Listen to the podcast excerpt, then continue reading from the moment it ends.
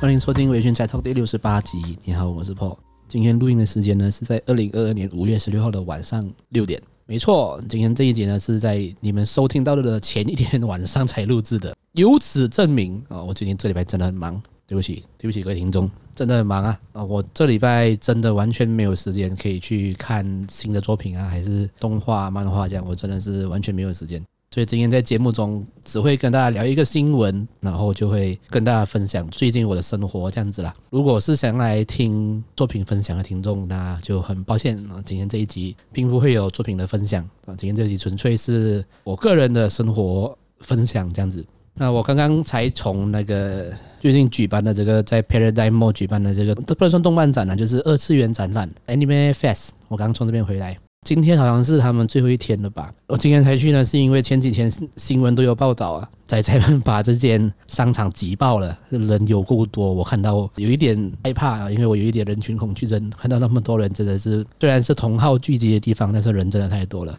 除了害怕疫情扩散之外，个人是非常害怕人很多的地方，所以拖到了最后一天才去，也刚好约了另一个 podcast 节目《无耻少女》的主持人舒敏，还有她男朋友俊阳，我们一起去了这个展览逛逛这样。然后在现场就因为他们两位不是不能算是宅宅啦，对于这些二次元的文化不太了解这样，所以算是带我们去看看这个现场是什么状况吧。会有人 cosplay 啊，然后会有很漂亮的很帅气的 cosplayer 让别人排队拍照啊，然后卖的那些商品是什么啊，什么是一番赏，然后这些东西是什么这样子，我都有跟他们稍微解释一下现场的什么状况。然后呵呵他们两位的确有被震惊到，因为他们住在这个商场的附近，对他们来说平日是从来没有看过这个商场挤爆这么多人，从来没有看过，他们被宅宅们的力量所震慑到了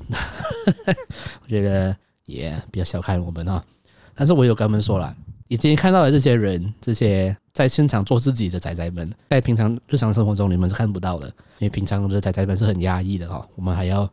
隐藏自己，还要怕被人家取笑、啊、怕被人家歧视，怕被别人就投以异样的眼光，很压抑的生活在这个社会里面。但是呢，当有这样子的二次元展览或者是动漫展这样子的场合的时候，大家就放飞自我啦，现场都是自己人啦，在现场都是喜欢这件事情的同好们聚在一起。但是就由像书名这样子以旁观者角度来看，他的确也被震慑到，就是哦，在这边很疯狂啊，的确不能小看所谓的宅文化所带来的这个经济效益，这个 产, 产业链真的非常的夸张。我想在马来西亚解封后啊，就是封城结束之后的展览里面，应该是动漫展是最多人的，如果没有错的话啦，应该是这样子。就这段时间办了各种各样的展览，家具展也好，教育展什么的，这么就各种各样的大型的展览会啊，大型的活动，就只有与二次元文化相关的展览是挤满现场了，所以所以觉得很棒啊，宅宅们加油！我在现场就其实老实说，在现场卖的东西啊，然后那家那几名著名的绘师、著名的 cosplayer， 这些都是那几位了。马来西亚的活动也就那几个，然后参会参展的人、参展的厂商、参展的 cosplayer 们。其实都是那几个，所以现场人是看到的东西都是几乎是一样的，但这是就是还是会喜欢这样子的氛围，所以才去现场看一看这样。但人真的好多，今天去我们遇到朋友说今年是人最少的一天了，但是人还是好多，好可怕。我没有待多久我就离开了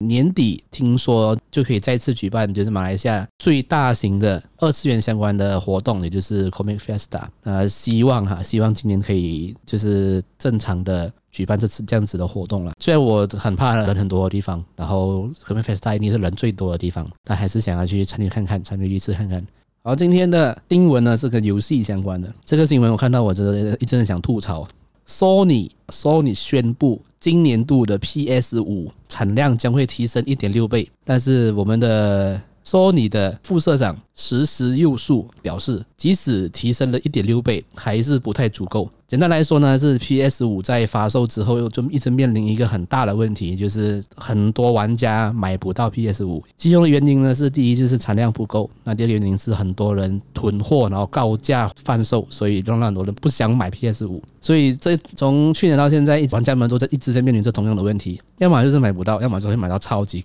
超级贵的 P S 五。所以Sony就在五月十号的年度预算发表会上，他们宣布了今年会提升 一点六倍的产量来提供给市场。但是这个副社长哦，副社长大人自己也说可能还是不太够，那为什么不做多一点呢但当然是开玩笑了，因为我相信他们也很努力的、很尽力的想要去购买更多的原物料，然后去生产更多、更足够的量来提供给市场嘛。但是因为疫情，我相信因为疫情影响了很大运输的问题，然后疫情一定影响了这个中国大陆那里的生产环境嘛，因为它大部分这些零件啊还是什么的都是在中国设厂制造的嘛。那如果中国的厂有人确诊就停工了，你就没办法继续生产这些零件，所以疫情我觉得疫情是影响最大的啦，然后同时影响了运输啊，各种各样的原因啊，导致 P S 五 选在了一个非常非常艰难的时期推出啊，也因为这样子没办法满足所有玩家的需求，所以蛮难过的。 我, 我一直很想要买，但是神经病耶，那些人炒就是炒吧，这些炒高的那些人真的神经病，我看到那价钱我绝对不会买，就宁愿等有现货才去买，太夸张了。但是呢，我觉得 Sony 也发现了这样的状况了，所以他几乎没有推出任何只有 P S 五 可以玩的游戏。目前所有 P S 五 可以玩的游戏 P S 四 都有推出、哦、所以我家里已经有 P S 四 了，所以购买 P S 五 的需求目前还没有那么的高，想买也纯粹只是想要收藏而已了，想要收藏的感觉啦，我其实真的没说必要买。但是看到这个新闻呢，就觉得哇、哦，真的是灾难耶配选手那么多年来第一次的这样子的灾，算是灾难嘛，就是说很想卖但卖不到，没有原料可以做，这个真的是最痛苦了。以公司的营运角度来说，就是我明明可以赚这笔钱但我赚不到，真的是蛮可惜的。玩家也很想要买但是也买不到，这样子就蛮难过的。希望啦，希望他这样子的推出这样子产量之后，我们每一个人、啊、都有机会可以买到，然后也希望那些二职的商家们不要再囤货了，或者是二职的玩家们不要一次过订一堆囤货然后把价钱炒高、啊、希望不要这样子了，这样子是会很影响整个游戏的经济还有整个那个还有那个社群、啊、非常非常的不好了、啊、希望大家不要这样子。然后我们休息一下，马上回来。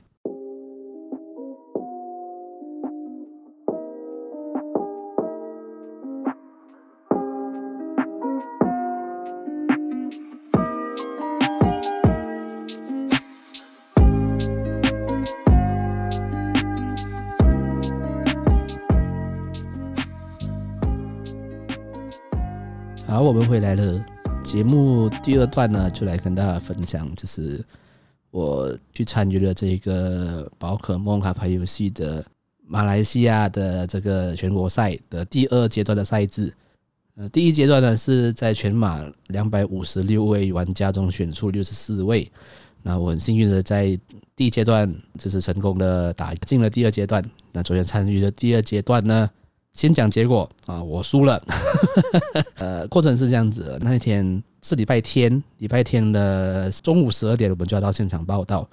但是在中午十二点之前刚好、呃、我必须要到公司加班，因为工作上有一点有些活动要办，所以我就很早上一大早就跑去公司处理完这些事情，我就赶着去参加这次的比赛。然后到呃官方指定的店家的时候，诶，十二点多了，店家没有人来开门、哦、很尴尬的。我我们几个玩家跟当天的裁判、哦、在店楼下在那边看着，不知道怎么办。但很快的就有人来帮忙开门了啦。然后就原本预定，呃，每一个场次的比赛都会有八位玩家。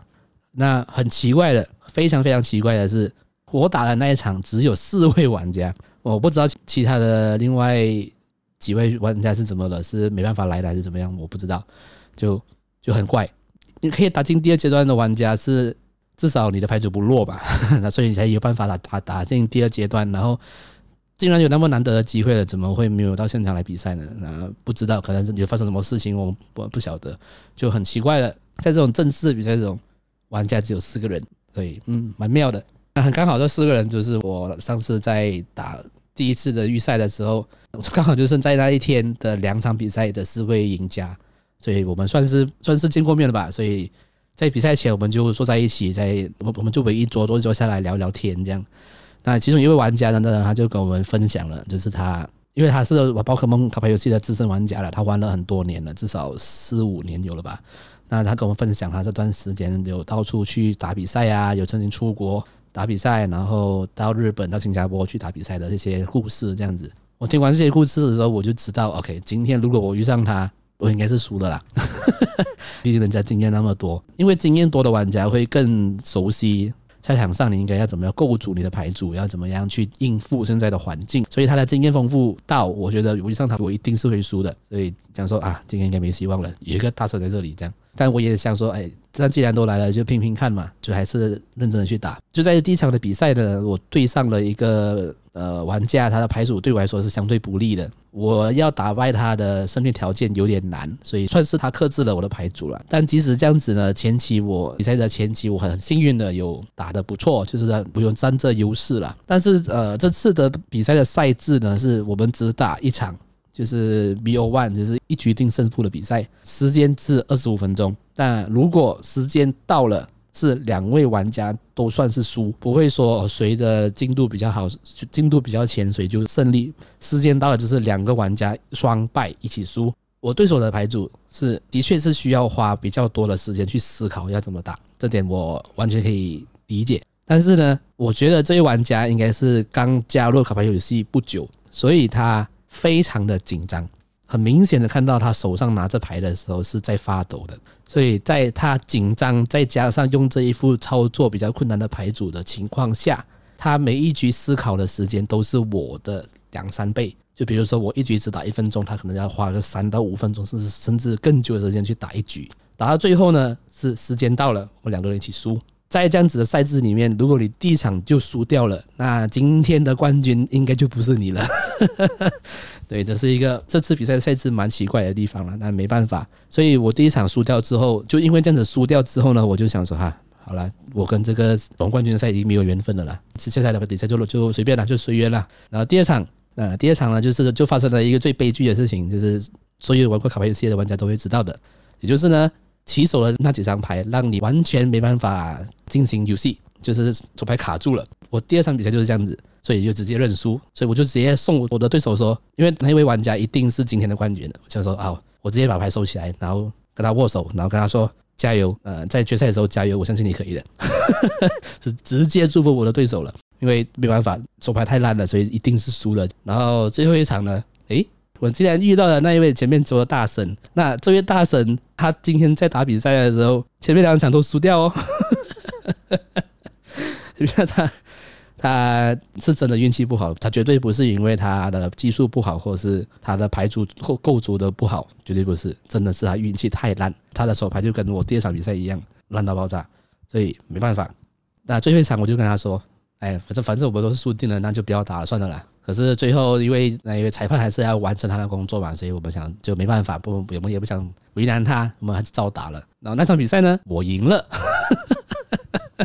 然后我赢的原因呢，也是因为他他的牌卡着，所以这位大神是在这一次的第二阶段的比赛非常运气超级超级的不好，他打三场比赛，三场的牌都卡住，所以我可以看得出他有点失望了，因为他真的很想要可以出国去打这个世界赛，但是他也觉得这是没办法，因为卡牌游戏终究是有运气成分的。那今天真的是他运气最不好的一天。但是在比赛结束之后，我就有跟其他的朋友在卡店玩牌啊，然后他那个那位大神也在，我们就聊一下天，稍微聊天，然后稍微想一下之后如果还有比赛的话，我们要要不要参与这样子？聊天聊得蛮开心的了，对，所以。我是第一次参加这种全国性的比赛啦，以第一次来说可以晋级到第二阶段，我觉得已经很好了啦。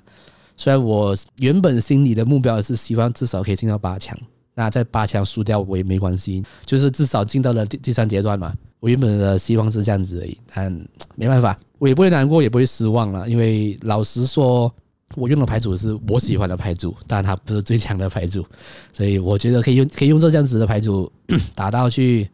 第二阶段。我觉得已经很好了，已经我已经很满足了。认真去想一想，我加入开始玩这个宝可梦卡牌游戏已经快三个月了，然后想一想，哇，这三个月真的过得很快。这三个月里面认识了很多新的朋友，然后在卡牌店啊认识了很多新的朋友，然后每个周末都会在那边去打牌啊，讲一些干话，聊聊天，这样我觉得很舒压，然后很放松。啊，我觉得我最大的成就感就是我真的是完全推坑我的另外一位 Podcast 朋友 C Y 大哥，啊，完全把他推入深坑里面，我觉得太棒了，这就是我要看到的结果对，然后我跟大家分享一个很还蛮有趣的故事。呃，我们的 C Y 大哥是用水属性的牌组嘛，他有很喜欢一位角色，我忘记他的中文名是什么，他英文名叫 Nessa， 是这个剑盾游戏里面的水道馆的馆主啊，一个很正的女生，他很喜欢这一个女生这个角色，